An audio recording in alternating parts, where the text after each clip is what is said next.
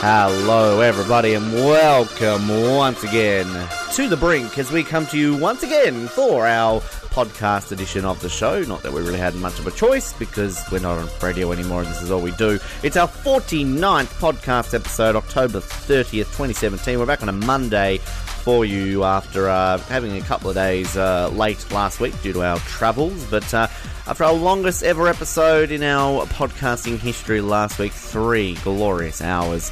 Back to a little bit of normality this week as we have a few regular guests, some segments, and everything else under the sun. We're recovering still from the Brink Unleashed 8, and we're very, very excited with the uh, end product. It's sort of been put together, the final pieces, and we'll let you know at the end of this episode when you can expect some of the trailers as well as the film itself to be released in a couple of weeks' time.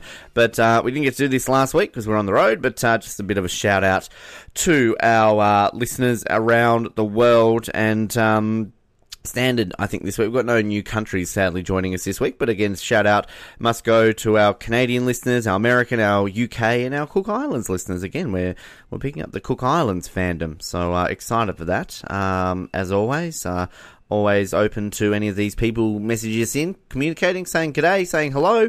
We'll get you on the show. We can talk to somebody from the Cook Islands. I don't know if I've ever met anybody from the Cook Islands before, except when they competed on that season for Survivor. But um, yeah, give us a shout. We'll give you a shout, and that's how we'll uh, do it here on the brink. It's been a couple of weeks since we've had our next guest on. Apparently, we've needed to take a bit of a break from all things presidential, but even then, it seems that taking a break doesn't really make anything much happen. Uh, I do, of course, speak of Paul Luttrell. Paul, welcome back to the show.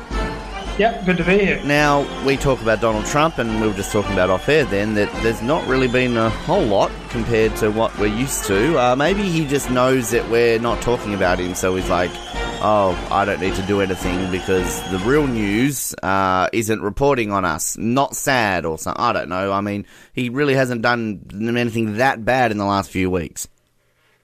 Not really. He's just been uh, going about his business, I guess, being uh, you know incompetent and whatnot. But um, yeah, there has. I guess everything's died down a little bit after the kind of uh, the hurricane crises and crises, crises, crises. Crisis. That's it. Yeah, that one. I was going to Yep. say that. Um, I mean, one of the things that I was I was interested. I saw like the headline of was that he's going to be releasing files to do with the assassination of John F. Kennedy. But you've just told me that it's not all of them; it's only some of them. Um, a, why? B, can he do this? And C, why? I'm not sure, but it seems like uh, maybe he's just curious himself. He's had a look at them and he's thinking, oh, okay, I can handle this, but other people can't. Um, yes, Donald, that's probably not the case, but um, yeah, it's, it seems like a strange move. If you're going to declassify something and, and release it, then maybe just release all of it. It's it's weird, and like I'm just saying here, Mr. Trump said in a memo, "I have no choice." I mean, you do have a choice, Donald. Um, I mean, it's kind of.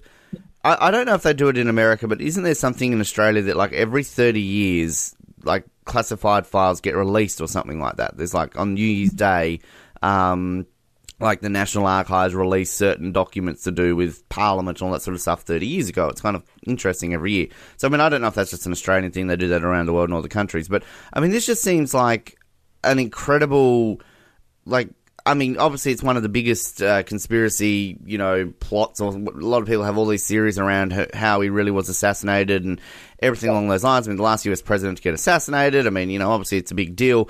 But I mean, it just it just seems like what what does he have to gain from this? I mean, it just seems seems it's almost like well, you know, I'm just going to soil the legacy of one of the U.S.'s most popular and I guess best presidents of all time by showing, oh, he really did this, or I I I, can't even fathom to think what he's trying to gain from this. Yeah, maybe it's just to cause take a bit of heat off him, take a cause a bit of a distraction. Really, people go go back through. It's obviously it's making headlines and whatever. Maybe he's gonna do something himself um, that's con- controversial, and this will take you know a little bit of space in the news cycle. 2,800 previously secret documents will be released. Only 300 will be placed under a 180 day review. So government agencies can again scrutinize the remaining documents. Um, I mean, look, I- I'm sure it's fascinating. Yep, fair enough. Uh, you know, a lot of people are fascinated by JFK, but you know, if he's going to release any sort of government, you know, classified files, where are the Area 51 ones, Paul? I want to see like these classified documents from Roswell. These are the ones I want to see. Yeah, definitely. They're the you know, if you're going to be uh, try and be transparent, let's let's see the the, the good stuff. Yeah. Come on. I mean, you know, do something good, Donald. Be be the president who gets in there and is like, ah, I'm just going to release secret files. You know, just like I'm not going to be in here for that long. May as well go out with the bang. Um, I mean, what else has been happening with him? There's been Republicans who are going against him. I mean, that's nothing new, though, is it?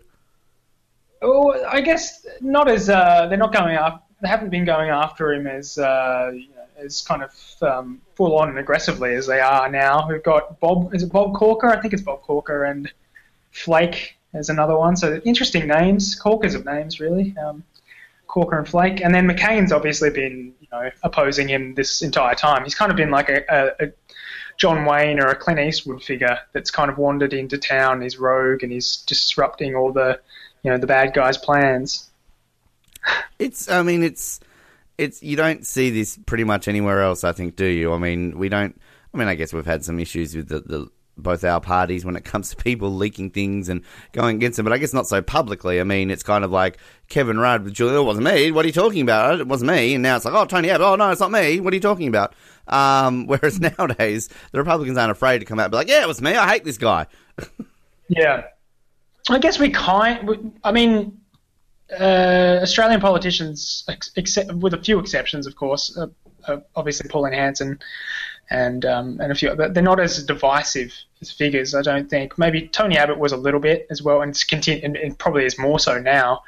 Um, but I guess when Tony Abbott was uh, prime minister, Malcolm Turnbull was a little bit against him on Q and A. You'd, you'd see him standing up and saying, "I don't agree with him on certain things," and stuff like that. But yeah, not not to this level. This is kind of like openly attacking and and declaring that Trump is a threat to democracy and uh, is debasing uh, America basically with uh, with his actions, and that you know he's not fit to be president.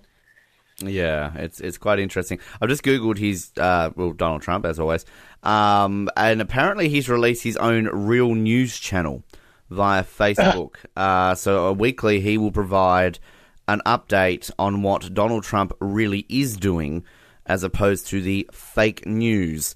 Um, so uh, there's a couple of people who clearly have been roped in by the administration to be the face of this. Um, I mean, this is kind of just like a propaganda TV channel, isn't it? If he's just like producing a, yeah. a TV channel, this is this is North Korea Kim Jong Un style. Yeah, this is like first page of the dictator's textbook right here. Um, yes, re- re- create your own news channel because that'll be impartial. Maybe I could get a job for it. I mean, I've got nothing to lose. I'm not American. Uh, it's it's crazy. Like this is legitimately something that he's doing, and I, I haven't watched any of this, but I'm just seeing the, the screenshots here. It's some sort of it's a it's a blonde lady standing in front of a like a screen. It's got all DonaldJTrump.com all over it. Trump, like he's even got his own logo still. Um, and I mean, this is the president of the United States. Does he need to use his logo? He is the president of the United States. Yeah. He has a logo. Like, I mean, Yeah. where was the Obama logo, the Bush logo, the Clinton? This is ridiculous. He doesn't even like advertise the fact that he's a president. You wouldn't even know he's the president watching this video. Yeah, apparently the U.S. flag is not good enough for him um, in terms of a logo. And this is this is a man who goes off at people for kneeling during the national anthem to be disrespectful. You're the president of your country. You can't even show the own flag behind you. Yeah, it's ridiculous. It's um, I'm expecting um, yeah, just lots of gold to be in the set on that kind of news channel. He tends to have a fascination with gold. Does does Donald? I, I Um, just I want the exclusive interview this week on Trump TV. We exclusively sit down with the president. I mean, you know, he probably sits yeah. there. The first question would be, Donald, is it true that you're the greatest person on earth? I've met everybody out there, and I have to say, I am the greatest of all time. All time. Yeah, tremendous, tremendous all time. Tremendous. There's never been no one as good as me. I, have met everyone. Uh, uh, it's just, it's, I mean, who's Kaylee McKinney, McKinney, Kinney? Uh, yeah, who, whoever she is, she's a journalist who really has been roped in uh, by this administration. Uh, she's never working again uh, after this. She's a former CNN contributor. Uh, so, well, he doesn't think CNN's real news. So, what's he doing? Uh, yeah, maybe maybe he's just thinking, oh, she knows the ins and outs of CNN. She can bring them down from, uh, you know, she knows their secrets. well, I, I love the fact that now on Wikipedia, they've even put their own page for this uh, weekly update. It's called the Real News Update, commonly called Trump TV. Um, and it's published by Donald Trump's 2020 presidential campaign on Facebook. Um, wow, they've already started. they need to Yeah, start early. started a while back. He, he did a he did a rally in Florida, didn't he? Uh, a few like months ago. Wow, he. I mean, he really is kind of. Um, well, he needs to, doesn't he? Basically, um, this is crazy, and I just love the fact on Wikipedia the Donald Trump hub at the bottom, just how big it is. Like you've got presidency, life and politics, books, speeches, campaigns, family related. Um, there's Donald Trump in music. Uh, In mute. Oh wow. wow, Yeah, this, would. this is a big article. This is this is crazy. Donald Trump in music refers to songs, albums, and bands that refer to Donald Trump and various brands, including Trump Tower, his TV show, his hotel chain, and his casinos. Um, there are songs going all the way back to the 1980s that mention Donald Trump. Um, I bet they're not like flattering in the least. I don't know why he has a link to those. I reckon most of those would be Donald Trump is a dick. Or well, there's one here, gentrification skank by the connotations.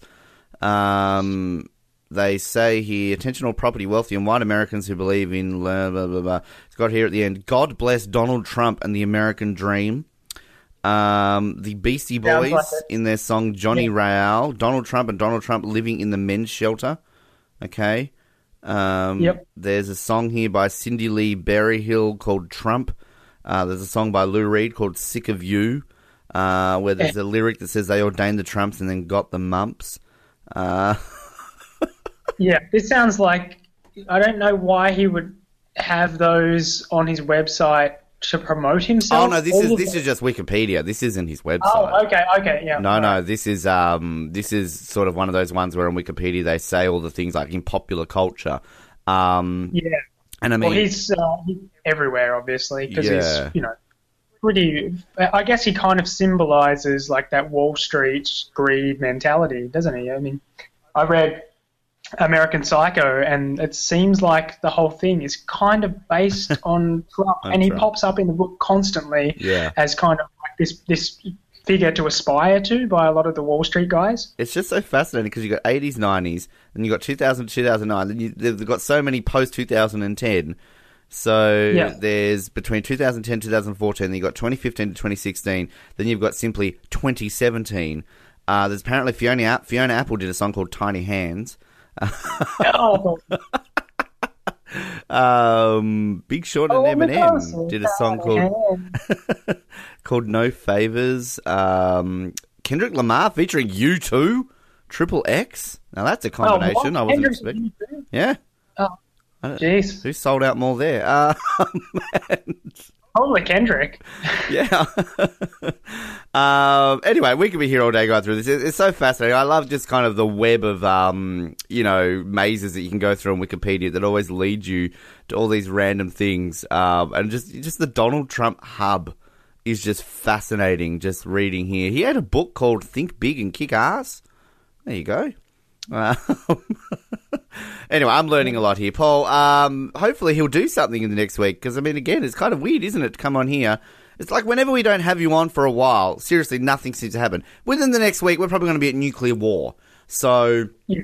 we are we are the show that makes Donald Trump do shit. Apparently, Yep, he, uh, his schedule runs according to us. apparently. Oh, just oh, oh, oh, while I've got you, just really quickly, I will mention though, completely off topic. Uh, I mean, I thought we'd end this on some good news, at least for yourself anyway. You don't know I was going to ask you this, but I'm going to ask you it anyway. Uh, Essendon did pretty well in the trade period. You must be pretty satisfied heading into 2018. Yeah, they seem they seem to pick up a few uh, few players in there that are going to kind of help us out. I think um, it's interesting though. It kind of seemed like the kind of players that we really already had kind of um, people who played similar roles in, like uh, small defenders. We've got plenty of those, and we've got Saad now as well. We already had quite a few running defenders, but then again, you can never have too many of those. Um, but I mean, Cramery and Devon Smith I mean, our small forwards are already doing quite well as well. We probably just needed another tall forward. Well, by all means, Really? send them our way because I think you stole about two of the people we wanted. Uh, it was like Carlton, like we will get Smith and Saad. They're our main targets. Next minute, oh, they're going to Essendon. Great. Yeah, yeah, but I think we'll do. We've done pretty well. We should have a fair bit of depth next year. Um, Mm, I read a very good article uh, about a week ago that was, uh, I think it was The Age did it. And they were basically saying about how it was the Essendon Carlton rivalry, and they were basically saying the race to Premiership 17 is on with the recruiting that both clubs have done, and uh, sort of saying how hopefully the rivalry between the two clubs, which has sort of died in the last few years, can be reignited. And they were basically saying that Essendon has sort of gone for maybe more of a short term plan to kind of chase success in the next few years, whereas Carlton have gone the more long term route. You know, uh, you know something that will, will take maybe within the next ten. So, but I mean, having said that, uh, you know, the fact that we live in a world now, Paul, where we can literally say in the last two years the Western Bulldogs and Richmond won premierships. Who the fuck knows who's winning the premiership next year? I mean, if you had us said that to me two and a half years ago, and I'm sure it's the same to you, we wouldn't have believed it. We're just grown up used to seeing those two clubs not do well, and here we are living in a world where they've both won the last two grand finals. Yeah, yeah, it's it's it's interesting that because like the long term approach, it doesn't always pay off a lot of the time. I mean, you look at the recruiting of the Carlton, Essendon, and other kind of teams that have been around that midsection the last you know ten years or so. Um, it, they look like they've recruited superstars, but they just don't pan out to to be as good as they the hype really. Um, but then you see pl- teams like Hawthorn, Sydney, Geelong, who just constantly seem to be up the top of the ladder. Um, their recruiting is it's it's almost like an ongoing thing where they kind of get rid of players and then bring other players in so that they're they always have this strong team. Whereas I think sometimes just planning too far ahead is, is probably not the greatest thing. But then again, short term, short term, I mean, it has its downfalls as well. Well, a lot of people suggested that GWS were going to win like the next six grand finals. You know, I yeah. think I remember the beginning of this year reading people's predictions. I think so there were twenty predictions on AFL.com. Like nineteen of them chose GWS to win the grand final, uh, and I think Yeah. the other person might have picked West Coast, I believe, from memory. So I mean, it was kind of yeah. It's it's interesting to see that, and you know, you look at the Gold Coast, similar thing, but uh, they're kind of going the opposite direction. So, yeah, it's a fascinating sport at the moment. and We'll see who we uh, who we have next year. I'm sure this time next year we'll probably be talking about as Melbourne as premiers or somebody like that. Just just break the droughts. That's what all I keep saying. Keep breaking these droughts. I like it seeing these teams starve of success. Except for St Kilda, it's kind of fun to see them suffer a bit. So, Yeah, um, Paul, as always, Trump and turned AFL, but uh, we'll get you on again soon, and uh, we'll speak to you shortly. yeah, no problem. Time to hit a button and hear this. This is like a flashback. This is like and flash ourselves back. We're going back to the year 2009 again as we continue our look at that year of the best of 2009. And uh, for the very first time on the show, we became a sort of a regular uh, yearly segment that we would do, the world's greatest shave, raising money, of course, for the Leukemia Foundation every single March. But we did it for the very first time back in 2009. Now, 2008, we coloured our hair, but we didn't quite have the balls to shave. But in 2009, for the very first time in my life, I shaved my head and I did it live on air. So uh, let's go back to that year and hear me getting some balls and shaving my head for the Leukemia Foundation World's Greatest Shave 2009. And the time has come for me to fill those undies up with a bit more poo because I think the poo is building up very much so, Josh. Yeah, I can hear those very closely. We actually have um, a couple of people in the studio now. Um, I'm not sure if they. Yeah, Katie wants to say hello, but um, yes, it's it's getting there. Josh, are you actually going to do this properly? Yeah, Are you sure? yeah. Are you absolutely 100% positively sure that this is going to be done properly? Ben, would I ever lie to you? I'm just trying to extend this out a little bit. So, are we going to get it started now, do you reckon? yes? All right. So, people, hang on, but people who are just tuning in and are going, what the F's going on right now? I'm shaving my head for the world's greatest shave, so it's going to happen now, apparently. And I've never shaved anyone's head in my life, so this is going to be fun. And so, Josh is about to do it. Um, you can start any time now, Should we Josh. put something around your neck? Uh, just, just, just do it. Just do it. All right. No, no guts, no glory.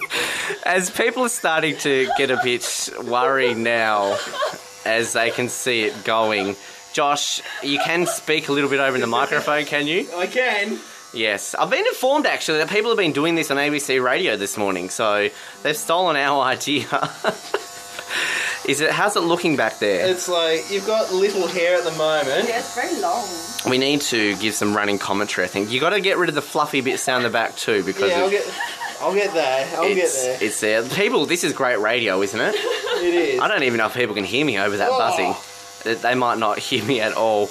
Josh, keep giving some running commentary. Okay, well, at the moment, I think we should have had a number one on the thing. I'm going to go to to the bare bones of it once I've got the bulk of your hair off. Yeah, the bulk of my hair. There's like about three kilos. Is that what you said before? Yeah, that's all ingrown though. Now, um, we're filming this at the moment, so people can, you know, see it, and they can buy the hair on eBay. Apparently, we're going to sell it. I know that the crowd outside are wanting to buy some. We've got little baggies for it. You know, you could make a jumper out of this. You could knit. Do you think? It needs to be long enough. I could just see all the nanas there going, "Oh, that's been shaving his hair. I think I might I start." think you're going to go bald when you're older, Ben. Bit of a widow's peak going on up here. My dad likes to call it the golden arches. It's a family trait. Oh, a bit of hair went in my mouth. Mm, tastes quite nice, actually. I can see why the newspapers say I'm yummy. Um, that's very nutritious. Um, Almost clogged up the. Uh, I can't wait to see the photos, actually. They're, go- they're going to look well, I think. How's it going, Josh? it's going well. Am I. How bald am I? You're not bald yet. I, Yeah, you're I've- not I've- at all. Give it, give it a moment. Okay. Because you want me to go all the way down, don't you? Oh, hell yeah. Okay. We might have to knit this up. It's going well. People at home, if you're still listening and on the internet or wherever you may be listening, it's um, it's this is why you shouldn't shave your head on radio because no one can see it, and you're just trying to talk over something going, and it's sounding very weird. I'm guessing right now, Yeah, well, very weird at all. It's it's we're it, getting there. it feels kind of soothing actually. he's, I'm he's- doing something soothing to you. I don't want anyone to hear that. No, no, that that sounds a bit wrong.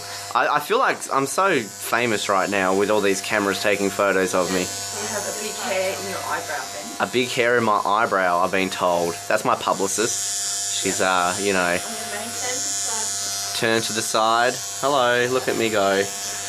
All right, I get. I think the listeners are starting to lose their threshold, so we should sing or something. you should do this to get the lyrics. Okay. I should have been doing that at the same time. Now, Alright, right, This is where I take the clipper thingy off right. and We're gonna go the baldness. okay. Now this might hurt actually.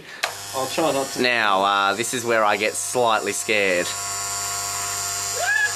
Is it going? Is it working?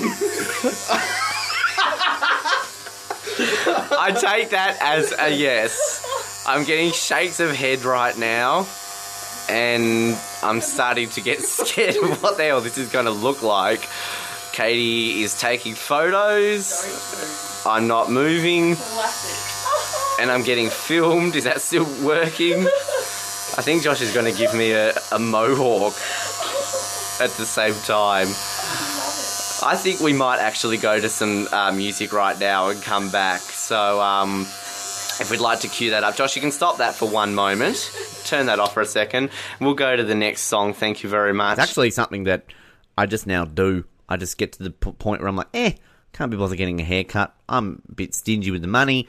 I'm just going to shave my head. So um, it obviously caught on a little bit, and uh, something I'll still do from time to time. Been some time since we've had this person on the show, which means it's perfect time for Dakoda. What does Dakoda say? And he's not in my house this time, thank God. He's he's just down the road a little bit, but we just didn't invite him over. Uh, what's up, Dakoda? Hey, how come I wasn't invited over? Um, I don't have a good excuse. Uh, just cause I was like, oh, cool, I could do a recording with Dakoda, but eh, I don't really want him over because then he'll like want shit and he'll be here for a while and I'll have to set up and put on makeup. So I just kind of thought, well, look, look we just sit here on the computer for once and go back to old doing- times.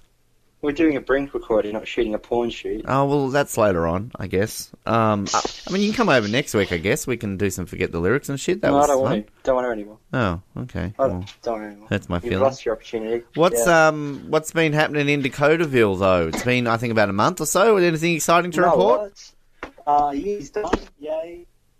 Cool. And how's that going? Yeah. Um, well, I'm passing, so I guess it's going well. So you haven't quit yet?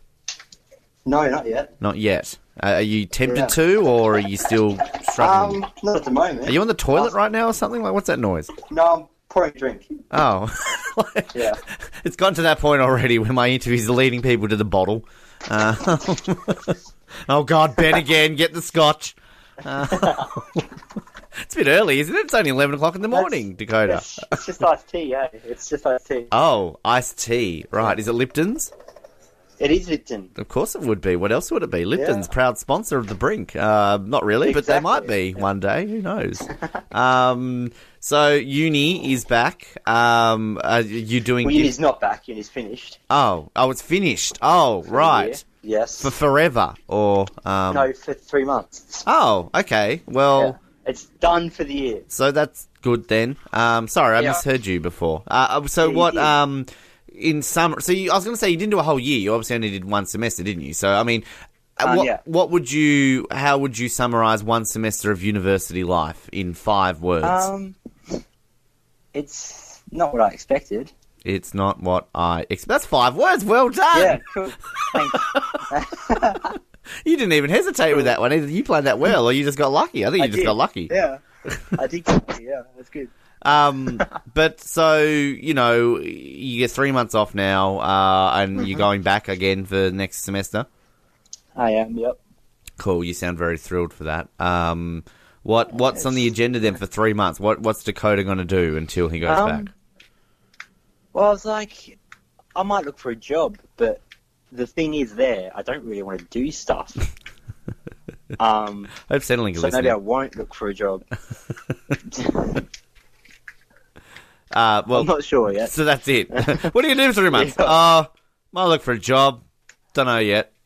Cool. Essentially, for the three months, I'm going to argue with myself whether or not I should look for a job, and then by the time I go, yeah, I might get a job, Mm-hmm. uni will be back. So, Okay. And what what what, Yeah. what, you looking for? What's Dakoda Leary want when it comes to a job? um, well, I've- I've got experience in cafe work, so I'll just go back to working in a cafe, I suppose, or Cool. at a bar somewhere. I don't know. You could start your own cafe. It could be like Dakoda's. Yep. Could be. Yep. Or something else. Oh, he's a passionate young 15 year old, this one. Um, I'm, I'm 18. Actually, I'm almost 19. well, I was going to say, your 19 in a month. birthday's soon, isn't it? Um, yeah, 12th of November. 12th of November. Okay. So, um, what what does Dakoda Leary do for his birthday? I don't know. We're gonna get wasted Yeah, well, okay, cool, because that's what you But- do when you're 19. unintentionally wasted. Unin- how do you get unintentionally wasted? Well, you go out of town with the intention of just having a few drinks, Mhm. and your friends are like, "No, have heaps." Okay. And then you just end like, up yeah, like right. waking up next to a badger. Yep, basically. Yeah. Okay. And what's what's uh what's a nineteen? Well, sorry, an eighteen year old like. Where do they go? Like I, I went out for the first time in Hobart in like ten years on my birthday this year, and like nowhere Yeah. I used to go to existed, or they would just change names, or like I don't know. People like, oh, let's go here, and I'm like, cool. I don't know where that is, but awesome. uh, like, what is the go to place now for eighteen year olds? Well, I don't usually go to um, clubs and stuff. Oh, because I'm too cool for those. most of my friends go to Obar and stuff. Right. Um, I usually hang out at the Republic, Republic and stuff like that. Oh, well, look at me. La di da. We're too cool to go into the city. We're going to stick to North Hobart. Exactly. Um, Obar was a thing. I went to Obar, I think. That's been around for a yeah, while. Um, I hate hate it. you, I went you, once and I'm like, no. you is, is that rabbit still there? Isn't there a bunny when you go inside? Yeah, the rabbit's still there. Yeah, thought so. Um, yeah, I mean, I I'm I show my age. ISO Bar, Club Surreal, they were my haunts. Um, Surreal shut down like three months after I turned eighteen, so clearly like, oh no, Ben's eighteen, time to close down. I, s- ISO bar only just shut down. Yeah, I heard that. You know, I actually went out um, in the last week or so. Uh, I don't know. You're a long-term listener to our show, the Dakoda. I know you listen to everything that Noah and I got to up on our trip. Definitely. But uh, Yeah. we went drinking in Launceston on a Sunday night. That was a happening Oh. place. was it? Well, I mean, joke? we went to our bar that we were staying at. They closed at like Yeah. nine. We had a smelly pool guy hanging around us, which was a bit weird. Then we went hunting for the monkeys, but they'd gone. So then we went to the Royal Oak. Then they kicked us out at like 10. And then we overheard this person say, Oh, Irish Murphy's is still open. So we went to Irish Murphy's and we left at like 1, I think. Um, I don't know. We had a bit to drink, but um, I mean, it's Launceston for you. I mean, God, we braved the city on a on a Sunday night. I'm surprised you're back. Uh, me too. Uh, we even survived Yeah. Queenstown. Uh, we Oh, even, he's fucked Queen. we even survived Wynyard. That's a death pool Oh of a town. God. Smithton. Oh my God. Holy shit! Right? How do you do it? I know. Oh, Um, but yeah, that's that's just it's all about me, I guess. But um, I mean, what? Like, you got three months, Dakoda. Like, do something. How's Hames? What's he up to? I don't know. We get coffee sometimes. Oh yeah. You I know. need to do shit. I need to do stuff. What about that guy who like came into the studio in high noon and didn't bring his dim sims? What guy? Yeah, well, I don't know his name. He's your friend. Oh, okay. Oh, well, the Josh. Jo- yeah, Josh, of course. Yeah. The Josh. Yeah, he's around. He's Yeah. around. Do shit with him. I do. Okay. Fuck. Um, cool. What I mean, look at the time of this being released uh, on the Monday, we probably would know the answer to this, but I'm going to ask it anyway because we're recording this on a Friday to date this. But uh, Lewis Hamilton going to win the championship this weekend? Surely he's got to. yeah, it's a bit sad. I mean, you're It's a not- Lewis fan. I guess, but um, I am, but it's still. I would have liked to see it come down to the final. Right? yeah, I feel bad for Yeah. Seb. Poor little Seb. Yeah. It all went so well, and it all just went so bad. I know, I know. I mean, it's it's um, it's it's kind of fizzled off this season. I feel like it was so good, but now it's just kind of like, eh, Yeah. you know. Yeah, I don't know what's happened. I mean, I couldn't watch it live the other day because I was in Launceston. Yeah. Uh, but I finally watched it. But um, And I don't think um, I don't think Mercedes have brought any particularly major upgrades over the years. So I don't know. no, it's. I mean, it's like it's it's got a bit more exciting this year. It's great, but I mean, it's at the end of the day, we're getting the same result. I mean, yeah. you know, I mean, I know you like Mercedes, but what happened to Bottas? He's gone. He just fell off a cliff, didn't he? Did he? Well, I mean, he hasn't done shit all since like when did he last win a race? Austria, wasn't it? He's gone all right. He's got on the podium a few times. bit of bit of bit of fourth. Here's, here's a question for you, actually. Did you see the um, the introductions that they did at the US, like where they kind of either had that? Yeah, yeah. How like everyone's complaining about this crap. I fucking Yeah, I loved it. loved It was brilliant. Yeah, I thought it was the best thing ever. Yeah, That was great. this is I what um. everyone's complaining about. Yeah, I mean that that's America for you. That's Yeah. how they do shit there, and that's why I love Yeah. the country. And like that was so much fun. Um, and yeah, I mean I don't think they can do that every race because that dude is like American and he wouldn't travel around the world. But every year for the American Yeah, Grand Prix, for sure, do it. That's brilliant. Yeah, it'd be awesome. Yeah. yeah. And I mean, well, they're thinking of doing different stuff for different um. which is great. countries. And I mean, Yeah. they had that weird uh, superimposed image of a flying bird over the track, which is strange. But um, the I think that was actually a bird. no, they came out and admitted apparently it was like a computer generated image. So What? yeah, uh, I don't know how I No, feel but- about that. Uh, for a computer-generated image, you'd have to pre-record the race and then put it over. Oh well, I think like no, you can. There are certain. Look, you've seen it on a lot of the um. Some of the tracks they'll have those superimposed advertising on the track. I'm sure you've seen those. yeah, like but that's not like on-screen CGI. graphics. Oh well, I mean, it was like just. I guess it was a version of on-screen graphics in The some way. bird would be CGI, sure. Well, I, I, I don't know, but um, when I was in Austin last year, I did not see giant birds flying over the circuit. Yeah. Um, but the one thing I was going to say, because we always get on Formula One tangents, which I think is exciting news, they've teased that uh, in 2018 they're going to have like an online streaming service that you can pay for, like a subscription package. Which Ooh. I mean, that to me is like the only reason I get Foxtel. Hello to all our good friends at Foxtel. Yeah. Is essentially because of Formula One, F1. and AFL's a bonus. Yeah. But you can already get an AFL Live Pass, so I would pay for an Yeah. AFL Live Pass if I also could get a Formula One one. So if they all of a sudden have a Formula One Live Pass, I am Yeah. I am no longer getting Foxtel. I mean, Yeah. I don't pay for Same. Foxtel, admittedly. My, So how much? Well, how much would it be? it would be expensive. I can't imagine it will be cheap. Yeah. But I mean, like the thing is, like the NBA and the NHL, for example, for a season's maybe 120 bucks US, so 150 Australian. And like you got to admit, like NHL, NBA, they have like 80 games, you know, for your team each year. They've only going to have 21 races, so. You know, even even ten dollars a race is two hundred and ten dollars for the year, which I mean is pricey. But I mean, with all the extra content, apparently there's rumours that they'll have classic races that you can go back into the archives for. So, um, I mean, look, I think that I, I look forward to sort of an out, but this will get a lot of people on board. I mean, um, you know, it's, it's great that Liberty Media are finally getting this sort of into the 21st century. And I, I read a report recently that they did some ranking of all major sports leagues around the world and who's got the best social media and the so, best internet. And Formula One's like jumped into the top five. And, you know, two, three years ago when Bernie Ecclestone is basically saying, oh, social media sucks Yeah. you know, um, it's great. It's great for for everything. Uh, uh, are you going to the Australian Grand Prix next year, Dakoda? Um, I hope to, if I can scrounge up the money. Cool.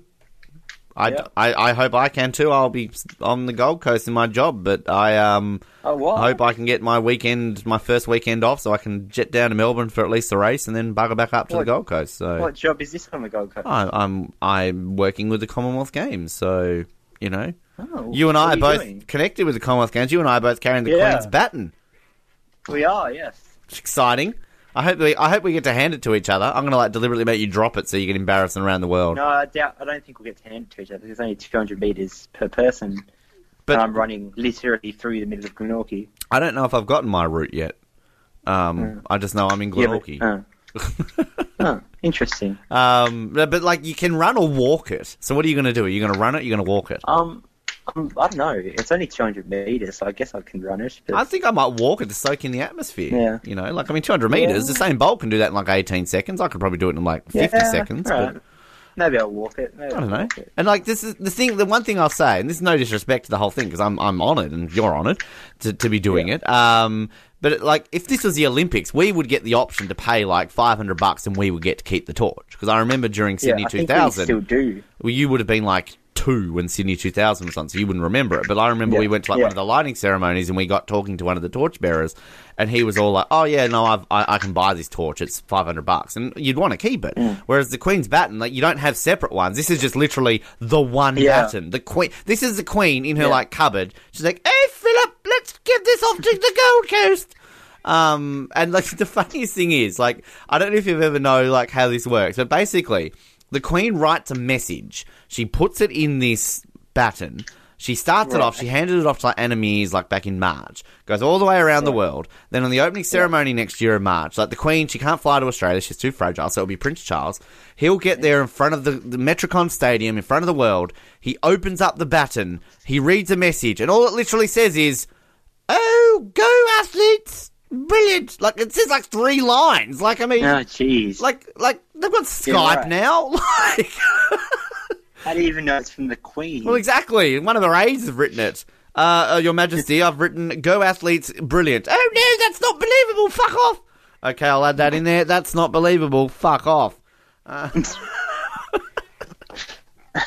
uh, it'll be something like, "Oh, on behalf of the Commonwealth, I wish the best to all the athletes. Let's sterling Yeah. thirteen days of competition and don't take Yeah, drugs." it will be. Basically, Yeah. So- Basically, I mean, it's. I mean, I love the Commonwealth Games. They're they're kind of slowly becoming a bit more obsolete compared to you know back the back in terms of uh, how they used to be growing up. But they are just the Olympics Junior, and also Yeah. I I always love the Commonwealth Games just because to me that's how America must feel at the Olympics because Australia wins like eighty gold medals. So like, I mean, we generally we finish on top all the time, except for the last ones in Glasgow. We got second to bloody England, but um like literally at the Olympics, you wake up and it's like Australia won a bronze today, yay! Whereas at the Commonwealth Yay. Games, it's like, oh, we only won 17 gold today. A disappointing day for Australia. Uh, so it's like, I, I just love the Commonwealth Games. The fact that yeah, this is how America must feel, you know, dominating the world. But uh, anyway, anything else to add? I don't know. Uh, Uh, not really. I don't have much else to add on the Commonwealth Games. anything else to add on life? Any opinions you want to share before we Uh, let you go? Drugs are bad. Okay. Uh, Yeah. cool. All right. Stick to alcohol. Well, regardless of the fact that it's not that it's a drug. Just ignore that. Fuck off. ladies and gentlemen, the Glenorchy Young Citizen of the Year. Uh, are you running for council now that they're like redoing this again? I am actually. you serious? I'm actually serious. Holy I'm running for alderman. Holy fuck! I, I am not Yeah. um I am not voting in the election next year. I'm glad this is No, this is the part where I am leaving Glenorchy City Council finally. Uh, so you vote for me. It was good. will I? What do I get? Um. Well, we can talk about that off air. Wow, you're just admitting to bribing me. That's that's voter bribery. Vote one, Dakoda Leary. Uh, dim Sims is all I request. Um, Dim Sims is all you request. All right. free dim Sims for every citizen of Glenorchy. you should Yeah, run on a. Do that. That'd be a fun platform to run on. Uh, yes. Uh, Free Dim Sims. Dakoda Leary, what will you be running on? Yes, uh, Your Honour, I will be running on the notion that every citizen of Glenorchy will get a free dim sim. Oh, yes, we vote for Dakoda. Uh, Yeah, I can see that happening. that's not that hard. Just go to Woolworths, buy Yeah. like 100 bags of those, like 50 bags of dim sims. no. Well, in Glenorchy, all I have to do is offer them free beer, and they should be right. So, Uh, true. Free drugs. no. Um, free knives. free, free weapon. Yeah, free weapons. Free, Yeah, free, free weapons, burnt yeah. out cars to save them from already Yeah. doing it. So, Exactly. Should be easy. Yeah. yeah, why not? Dakoda, it's Yeah. fun. We'll get you in the house Yes. next time. We'll do some songs Okay. and shit, and Sure. maybe not shit. So All it's a bit of awkward. But uh, thank you for joining us. don't wanna sh- Thank you. One thing we've been doing over the last few weeks is bringing you some uh, snippets, some best of highlights from uh, sort of episodes that we're recording on our sister shows. Uh, one of them, of course, the Oz Network. And uh, we've been doing DC month. We're looking at uh, the four DC EU movies in the lead up to Justice League, which is coming out in November. Suicide Squad was our latest one, and as always, it gets a little bit fun. Uh, there's a witch sort of woman in it. If you haven't seen uh, Suicide Squad, I, I explain it very well. I'm definitely trying to get you to listen to our other podcasts. And uh, Colin and I got a little bit, um, I don't know if you'd say excited, but got a little bit sidetracked, as we often do, in regards to uh, certain treatment of this character. I do also like this, this bit there where um, they they walk into the bit and Rick Flag sort of sees her. And what does like, Deadshot say? You need to go in there and you need to slap her ass and tell her to knock this shit off. Yeah, I don't think that's going to go over too well. Like and like again, I love the fact that there's com- complaints. Oh, this bit's sexist. Like for the love of God, it's just like I don't even like. He's a villain. He's a villain. Like oh, even villains can't be sexist. No, no. Oh, he's a rapist. And I love Make it sure that he's a consensual rapist. That's sexist. like it's also like an incredibly powerful world-eating witch, and you want to pull the. She does not deserve to be objectified like that. She's killed many people. She has basically committed rape and turned half of the men in Midway City into avocado heads. Where's the outrage over her? it it doesn't matter, Colin. She's a woman. It's all right. Fine. Like that's a good point. She's like this evil, evil woman. No, do not slap her on the ass. Sexist. Not take it. Sorry, sorry. When you kill her, you're not allowed to hit her. That's sexist. All right. If we had just had that scene in there and she's like, hashtag me too.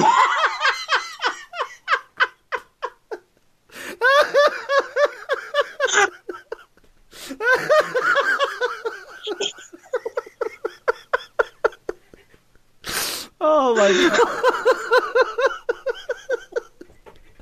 god. Enchantress on Twitter. Try to destroy the world, but objectified. Never okay. Hashtag me oh, too.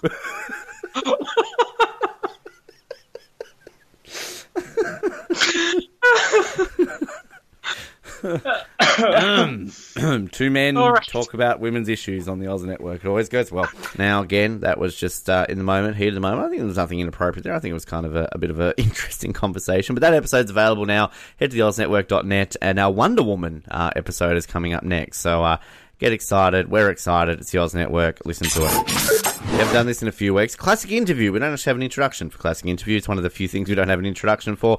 Uh, but we've played some uh, of our best interviews that we've had over our uh, history on the brink, and he's he's one that is kind of maybe not a huge household name, but one for me that was a big deal. And I think this is probably the last ever major interview we did on the show in terms of uh, when we were still on on radio. Uh, and back in 2015 when it was, you know, we were still planning on having a full year, all that sort of stuff.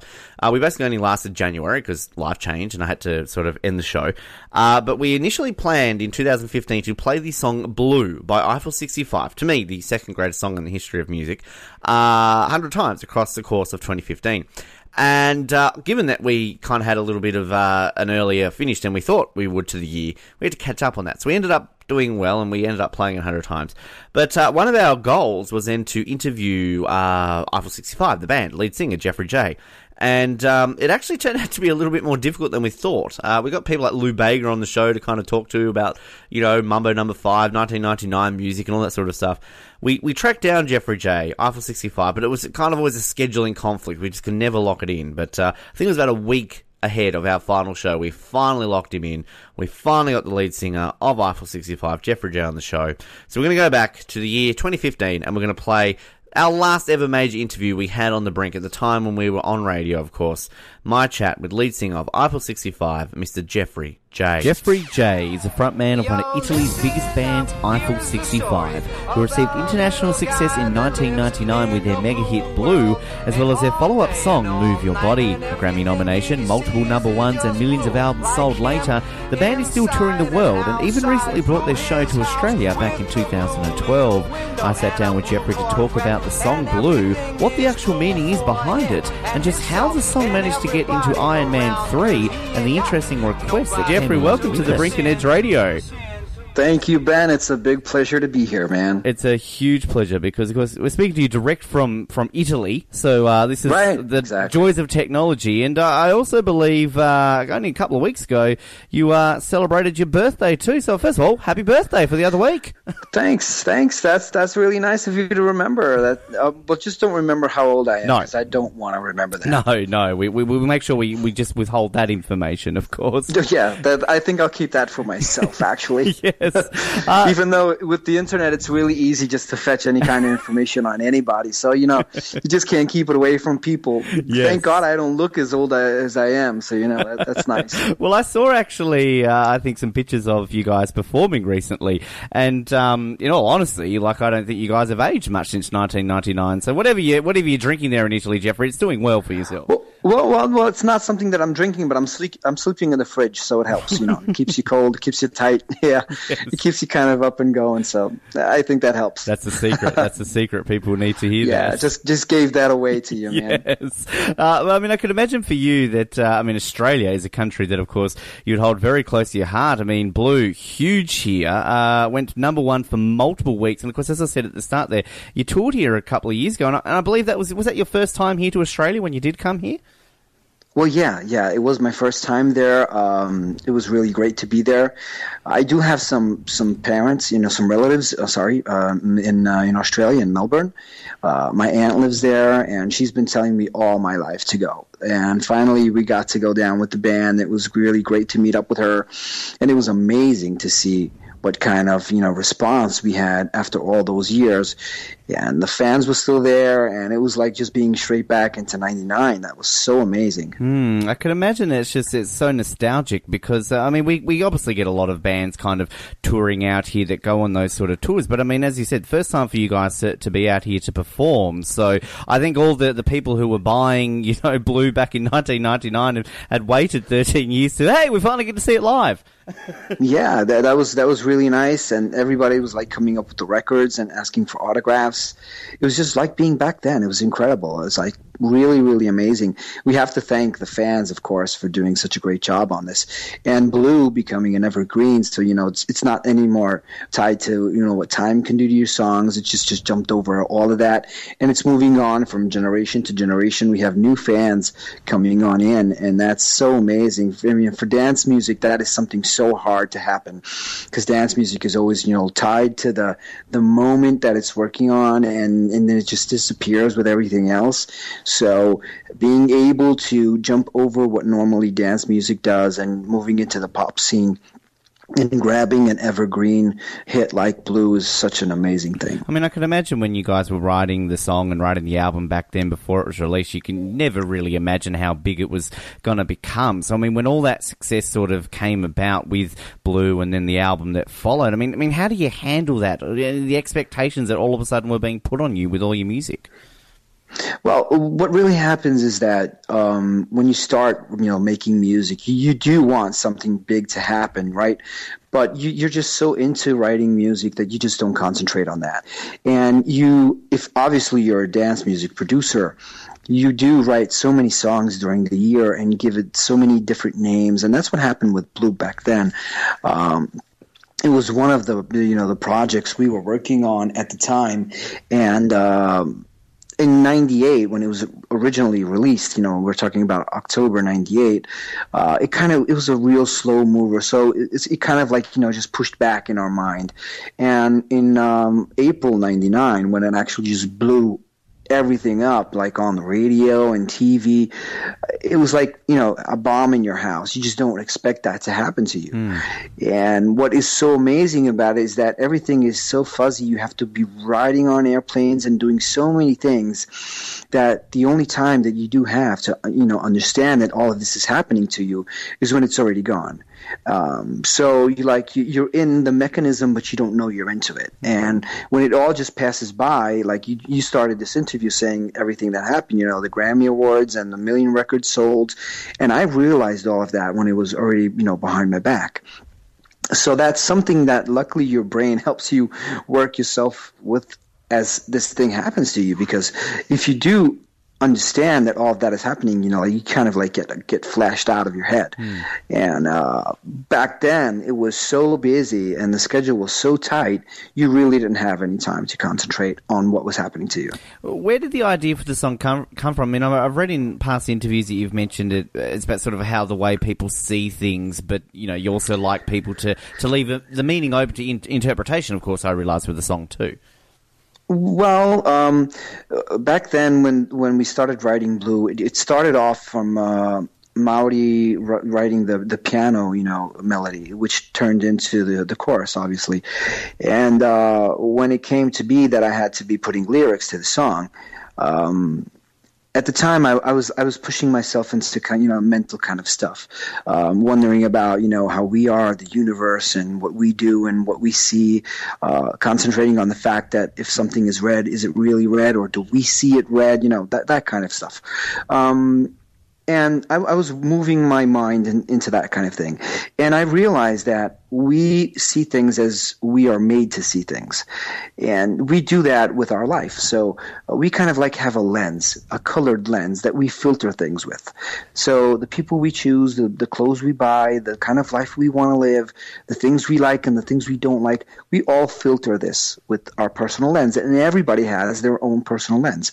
So I, I use the metaphor of this concept with the color blue. So that's what it means when I say I have a blue house with a blue window, a blue girlfriend, a blue tree, and everything is blue. It's not that I'm totally crazy, but the thing is that um, I, I'm I'm I'm explaining that uh, that's what people do. You know, you have your unique color and you filter everything with that color. So that's the metaphor. And we we pushed it into uh, a sort of kind of like happy song. Uh, so people, you know, would would dance to it and they would feel good to it. But if someone would like to, you know, move into the meaning of the song and start asking themselves what exactly is it talking about, then they could push themselves into something more mindful as that. Hmm. And one of the things, of course, that no doubt um, over the years people have always misquoted the lyrics as they do with songs, and of course, obviously with Blue, people think that it's uh, you know the lyric after I'm blue, if I were green, I would die. Uh, I mean, I Yeah, right. well, I had a big problem in the in the United States with that. You know, there were a lot of people thinking that we were saying stuff like that, but it, it's really just not anything. It's like la la la. You know, Yeah. I mean, da ba dee da ba die. It's just la la la. It's a new way of, of saying la la la.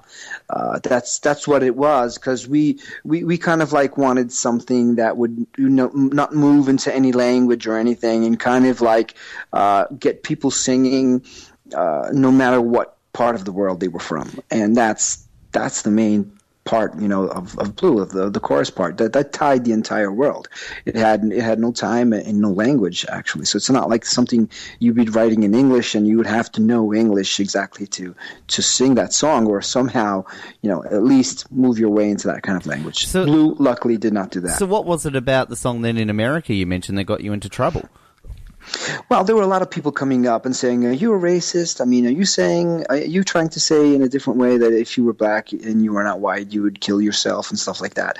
Um, and of course, I mean, I come from the United States. Uh, I've, I've lived there for a long time, and that explains my accent from New York and anything. And I am nothing I mean, I have I am no way a racist. I mean, I have a lot of different friends uh, that are Italian, Japanese, and uh, a lot of black people that I like. I mean, really good friends.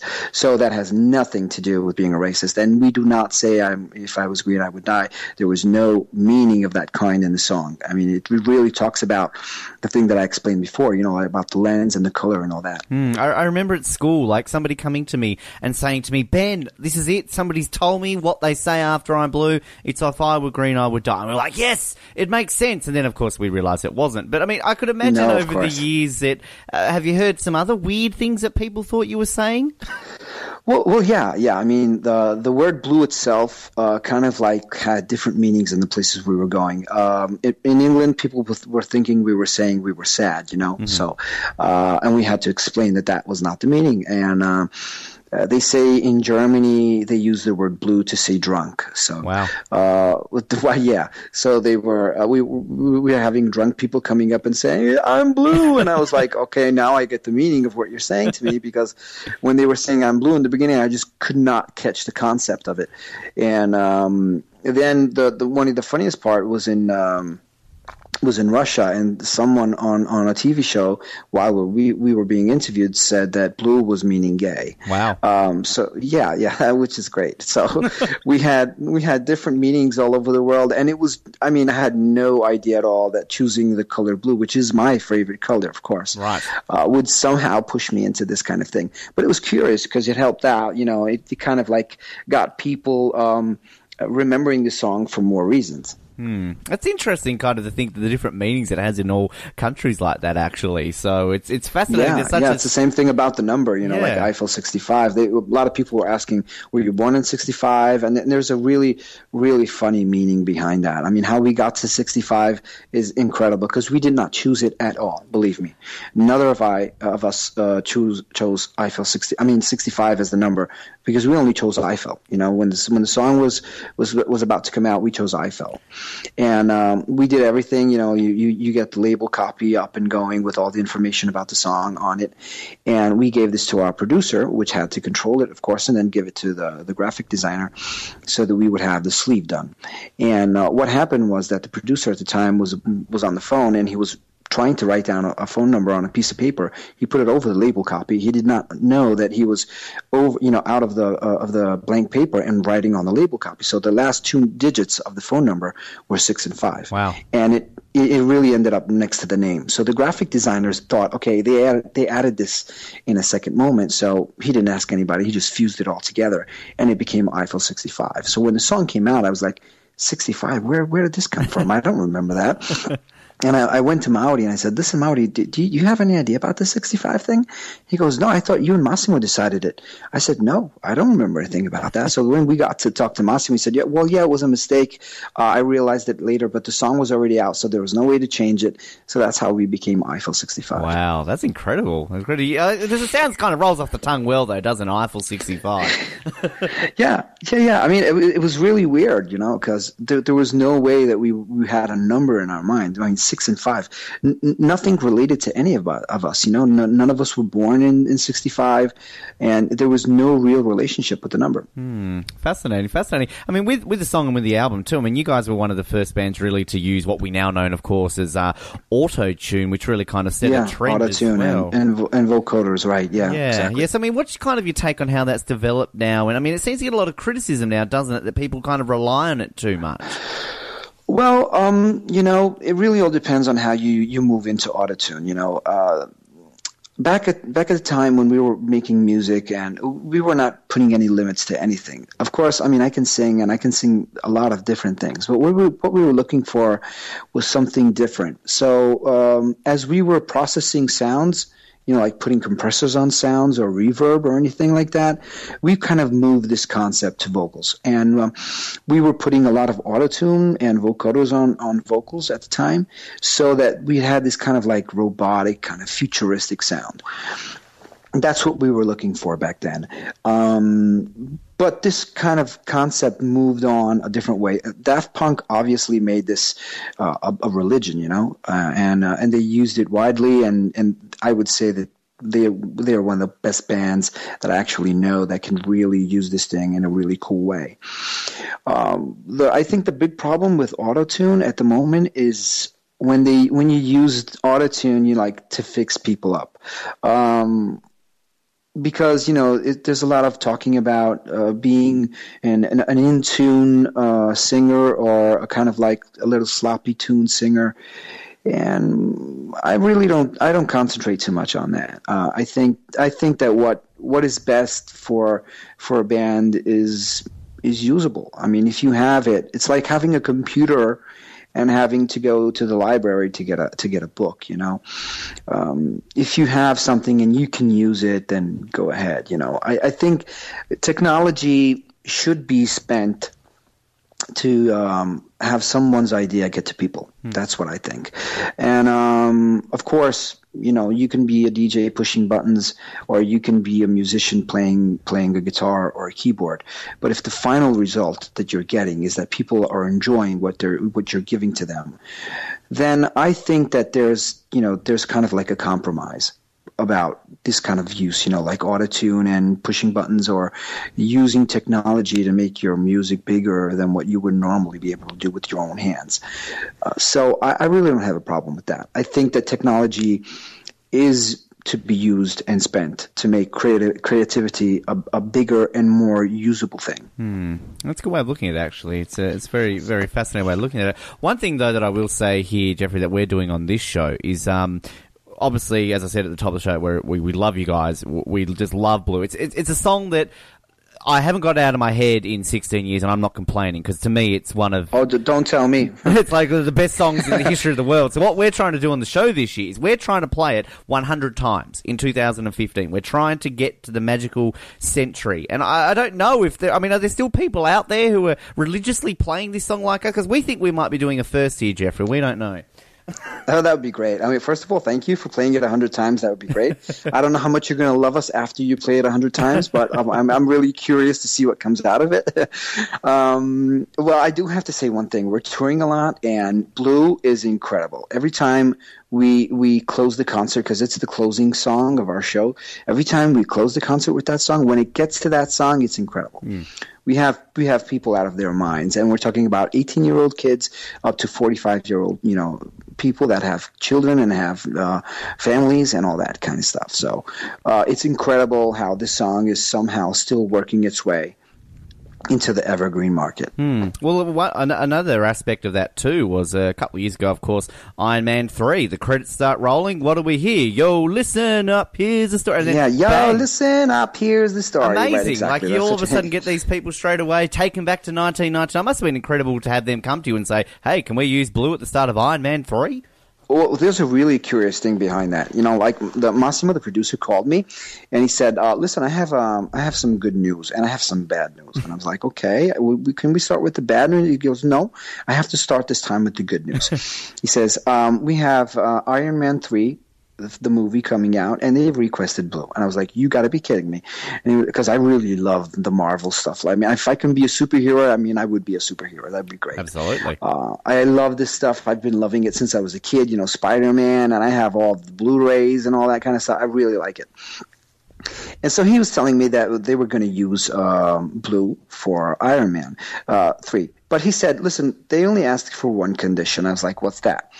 He says, "Well, they have um, they have an Asian market on this, a Chinese market, and they want they want us to uh, to use a, a Chinese version of blue. Wow, for that market." and I was like, "Okay." And I had uh, um, a Mandarin teacher help me sing the entire intro in Mandarin. Wow. If you look it up on the internet, you'll find it. It sounds exactly like the you know the the English one, but it's in Mandarin. Wow. So that was really funny because I had to learn it overnight. He says, "Listen, we have to get the, give this back to them tomorrow." I was like, "What? I don't even have time to study this." I was like, "Well, we have a teacher coming in. You have to be flying in to to, to sing this." And so I had to go uh, into the studio and learn the Mandarin version of it and sing it and get it done by one day. And that's that was really credible. and another weird thing about the movie is that when um, when the movie came out, I did not know that it was this you know the the opening track of the of the movie. I just didn't know. I thought it was like you know uh, a song they use while while there's some kind of scene in some kind of club. You know, and people were talking over it and stuff like that. That's what I was imagining. You know. So I invited a lot of friends, and, and we were all there waiting to the movie to start. And so when when the movie got you know started, and it was the opening track, I had my mouth so wide open I couldn't believe what was happening. I was like, "Holy shit, this is incredible! I can't believe it! Wow. This has got to be out of the world!" And that that was amazing. And all my friends were really laughing out loud because I had such a silly face on at the moment.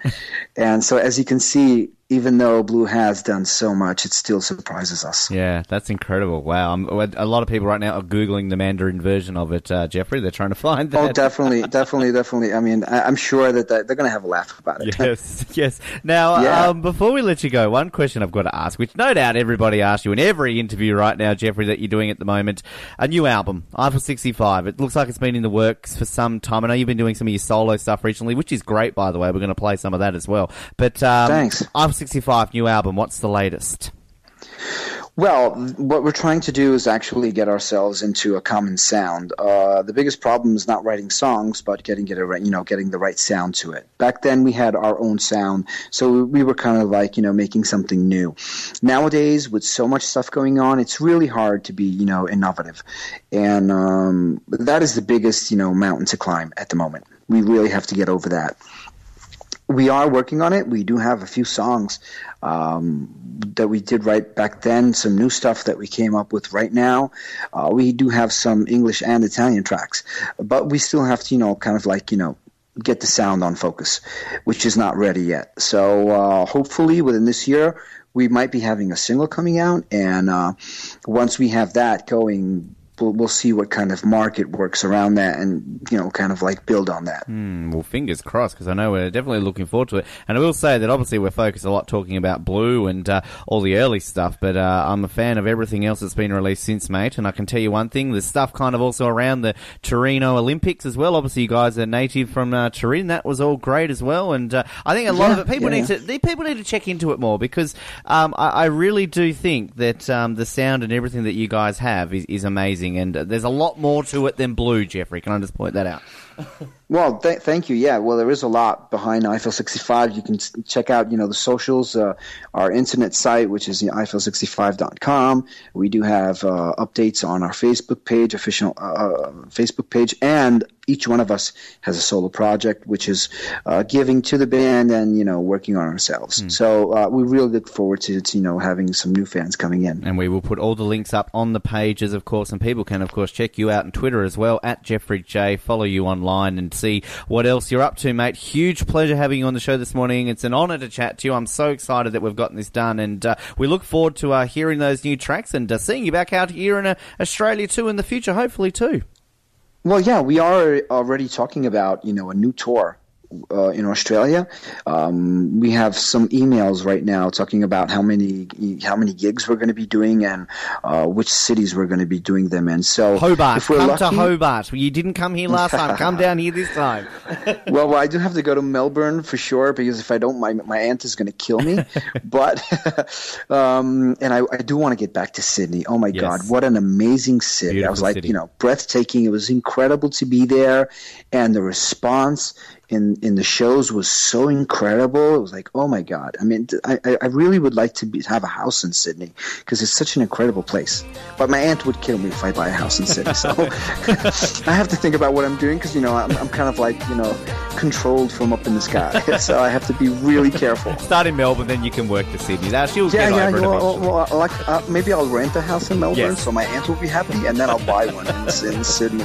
works. but I won't tell her. I won't No. tell her. I hope she doesn't hear this. No, no, she won't hear this at all, mate. Appreciate your time and uh, best luck. We look forward to seeing how everything goes in 2015. Dan, it's been great. It's been really great to be here, man. Thank you so much.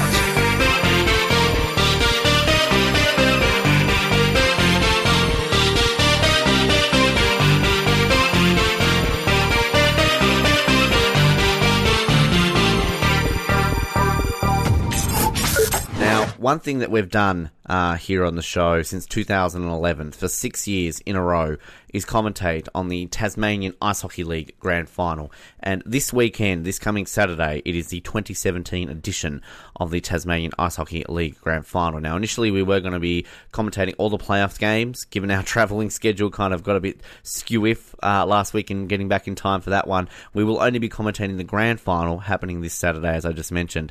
Now, at the time of recording this, we are recording this on a Monday because we're releasing this on a Monday. Uh, we do know that the Red Barons are into the Grand Final. They're first since our very first year we commentated back in 2011. They will either play the Falcons, who have not missed a Grand Final since 2013, or the brand new team in this year's competition, the Icebreakers, who last week eliminated my team and the reigning defending champions, the Cougars. So it's going to be an interesting uh, grand final. I'm, I'm rooting for the Icebreakers. I'd like to see an Icebreakers Red Barons grand final so we can kind of have someone new to uh, to lift that trophy. But uh, what we thought we'd do in the lead up, because obviously we'll release the grand final commentary separately and we'll probably put a few highlights on our uh, podcast next week. We thought we'd go back to the very first year we ever did commentary for the Ice Hockey Grand Final, 2011 to be precise. Here is a snippet of our coverage of the 2011 Tasmanian Ice Hockey League Grand Final, our very first taste at doing this. Yes, Ben, it was a, a great save by the, the uh, Red Barons goalkeeper there, Joel Richardson, but wasn't enough because the, the ball spilled out to the Cougars player who slotted it in nicely. That is a puck, of course, Sam. We must uh, remember that, not a ball. But uh, it, it's easy to forget these things. But I think, look, the Cougars once again bring it up into their half of the ice, and oh, we've got a loose stick. Everything's happening right in front of us here. It's a game. This is what's brilliant about ice hockey. There's so many people. And uh, what are we watching here? Well, the, the, the whistle's gone. But uh, look, I, I think we've got a bit of cross-checking going along here, Sam. The thing that a lot of people don't realise with ice hockey, because it's not well publicised here in Tasmania, it's a free-flowing sport. It hardly ever stops. I know we've just seen a stoppage, but uh, very rarely will we ever see a stoppage. That's right, and that's why the game is so hard physically, Ben, because there's just no stoppages. The player's constantly on the move, and endurance is a very important factor in ice hockey. The Red Barons here looking likely to score at the moment. The Cougars just cannot bring anything up the ice as they're trying to hold it in their end. They've got 36 seconds to ride it up here. The Cougars calling for it. Here's Graham Fall, your man Samuel. He can't get a hold of it. Now the Red Barons out there on the breakaway. They've got somebody in the centre there, but he's not watching it as the puck gets brought up. Bit of a shovage up against the board. As now the Cougars have got a chance to break away. He holds on to it. Could this be it? At the shot. Oh, it's gone wide. Oh, that would have been so handy. Richard Fox, he's not a happy chappy with that shot. That was a perfect opportunity. And now here come the Red Barons, a chance with only eight seconds on the clock. Has it gone in? No, it hasn't. The Cougars once again, they're going to run out of time here, I think. Has a shot. It's in! One second on the clock! What can you say about that? Absolutely magnificent, uh, Richard Fox. I, I was a bit worried about him there, Ben, after he missed that shot. Uh, aggressively uh, hit his stick against uh, the wall, but uh, I, I thought he'd lost his cool there, but uh, gathered the gathered the puck beautifully, Ben, and, and slotted it in, as you say, with one second left on the clock. Well, it is Movember, Samuel, and it couldn't be Movember without at least one of the refs having a moustache. I think we're going back to the glory days of the 70s and the 80s in the NHL. We've got some posters around us here at the uh, Glenorchy Ice Skating Ring that look like they haven't been changed since the 70s or 80s. Maybe that's where they're getting it from. But the Cougars in defence now for the first time in a while here. The Red Barons are just taking their time. No one marking up there on the side here. The Red Barons need a goal. It's gone over the top as the Cougars now have a chance here to break. Richard Fox, can he have a shot? He does! The Cougars are in front! What an absolute turn for the books. They've scored the last three. Samuel McCrossan. This is this the miracle on ice we've been talking about all night? Unbelievable, Ben, and I think this uh, right here is uh, the, the advantage that the Cougars have with more players on the bench. Uh, they look a, a lot energetic, really energetic right now, and we see Richard Fox uh, sitting on the bench right now. It's, it's a very, very good looking moustache, Ben. I think uh, any any ice hockey player, any man for that matter, uh, would be proud to wear that moustache. If he hasn't raised at least $1,000, and I don't know what's wrong with the world, as the Cougars once again trying to just seal this with three goals. Has another shot. Oh, that was very high, up off the glass, as uh, the Red Barons are now conferring along the side here. There's sticks going everywhere. There's players' hearts going everywhere. The Cougars shoving it up, having a look. Here's a shot. It's in. Oh, that's got to be it. That has to be it. The crowd now. This is this is an epic comeback here, brother. This is just the story of their season. I think for a first effort we did okay. Sam in the commentary box there, of course, hasn't uh, commentated a game of ice hockey I think since 2013, basically. So Dakoda should be in the box with me this weekend. Hopefully Paul might join me as well. But uh, if you want to get along to the Tasmanian Ice Hockey League Grand Final, the Van Diemen's League Grand Final, of course, it's this coming Saturday at the Glenorchy Sea in the Tasmanian Ice Hockey Rink, uh, which is the only one in the state. Basically, it's in Glenorchy. If you didn't know that, uh, just follow Ice Hockey Tasmania on their Facebook for details, and uh, I'm sure we'll post some details on our Facebook page during the week. Get along; it's a great day and one that I definitely recommend.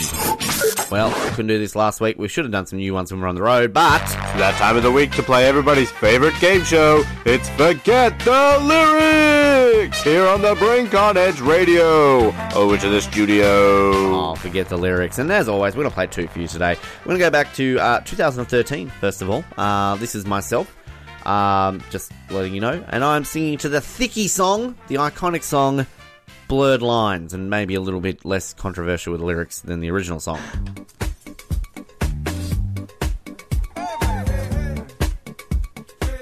I'm not hearing any donkey noises.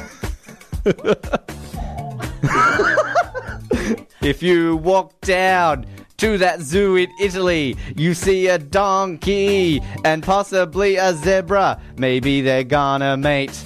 Maybe they're gonna relate. Maybe they're going to get together now. When it is born nine months later down the road, you have an animal you've never seen before. It's half a donkey, it's half a zebra, it's got stripes on its legs now. It's gonna get ya, it's a zonkey. I know you like it. It's really cute now. Tali crying. It's a zonkey. She's still crying. She's got some tears in her eyes, really like zonkey. You want it now. Make it like a cow. Make one with a sow, cause you like mating animals together. That really sounded really bad now. I want the zonkey in my shop to show it off. It's really cute when you make it like a buff because I want that zonkey, the zonkey with you. It's gonna make people come and visit your local zoo. you know the funniest thing is Being the operative word there. And we're also going to go all the way back uh, nine glorious years ago to the very first year we did Forget the Lyrics. My man Josh, uh, he got in the booth and did his take of the iconic, and some say this one song that you can never cover adequately enough, Bohemian Rhapsody. Let's hear how he went.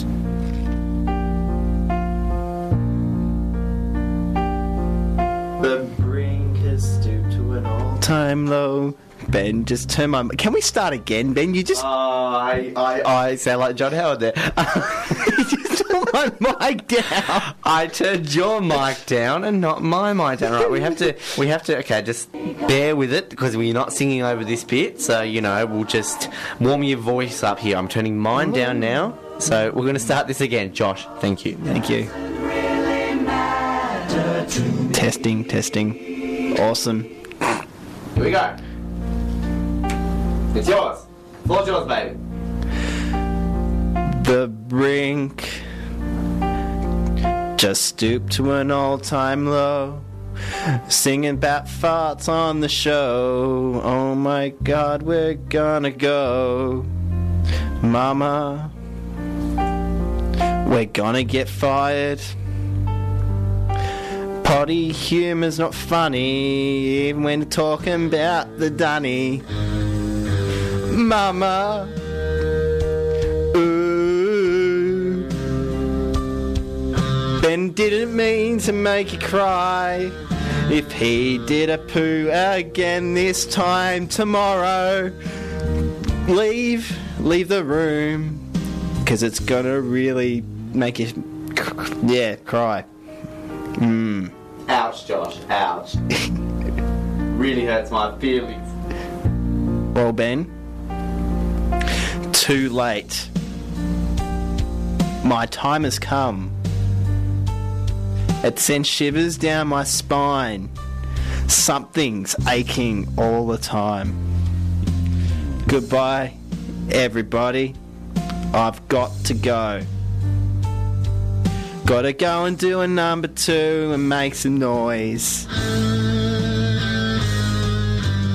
Oh,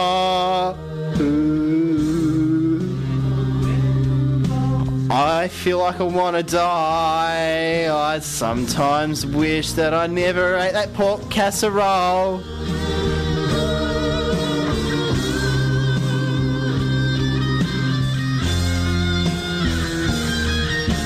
Instrumental. I'll just flick myself on there, Josh. Um, do you need backup singers for the Galileo bit? I can be in the Yeah, background yeah, just yeah, going, yeah, oh, yeah, okay. yeah, yeah, like- Right. I'll take your lead. You, it's a, I'll stand back. It's all yours. When you're ready.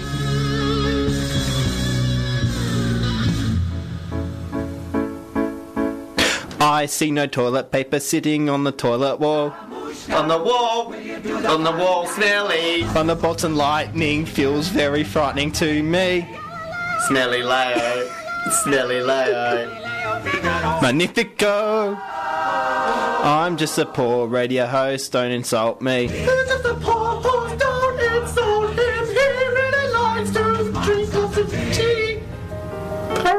Easy come, easy go. This show will definitely go.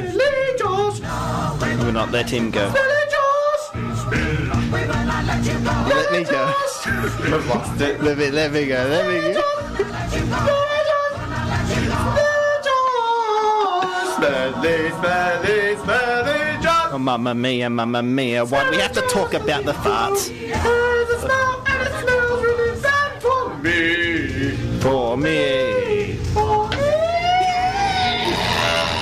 think I stand by that fact that people agree with generally that it's a song that should never be covered. Alrighty, time to close it all out for another edition of The Brink, and we'll be back next week, Monday, of course. Now, as I said at the top of this show, uh, announcements in terms of The Brink Unleashed and when it's been released, I can officially announce. We did put this on our Facebook page yesterday, if you didn't see that. Uh, first trailer will be announced this uh, release this time next week, 6th of November, uh, followed by the second trailer on the 9th of November, the following Thursday, and the full film itself will be released on the 13th of November. So two weeks today, the full film, The Brink Unleashed 8, the ninth film in the franchise. Get excited. It's a good one. Uh, it's definitely a fun one. Knowing myself on the road, there's some fun bits in there that I'm sure you will enjoy. Uh, hashtag BU8 if you want to get involved with it. But uh, for sure, we will um, put more details up on our social media pages for you to get involved with that one and check it out. And no doubt this time next week, we'll bring you a bit of a snippet of the trailer as we often do uh, when it comes into. Um, I guess his point of releasing these shows. Uh, in the meantime, if you want to stay in touch with us, follow us on uh, Facebook, uh, Twitter, YouTube as well. Uh, you can, of course, subscribe via Stitcher, Spotify, and uh, iTunes. Actually, we're not on Spotify. That's the um, Oz Network. Um, but follow the Oz Network on Spotify because we want you to. Uh, and while you're on these services, please leave us some feedback, some ratings. Rate us out of five. Um, I think today's worth a four. I think it's a pretty good episode. So, um, yeah, we appreciate any feedback, support that you like to give us. You can message us, you can send us any comments or anything along the lines. And as I mentioned earlier in this episode, get along to the Ice Hockey Tasmanian Grand Final this coming Saturday at the Glenorchy Ice Skating Rink going to be a good one, and uh, let's see how that all plays out. In the meantime, thank you for tuning into The Brink. It's been a pleasure. Next week, episode 50. We're reaching the half century. Can you believe it? My name is Ben. Thanks for tuning in. Keep sucking those oranges, Hobart, and good night.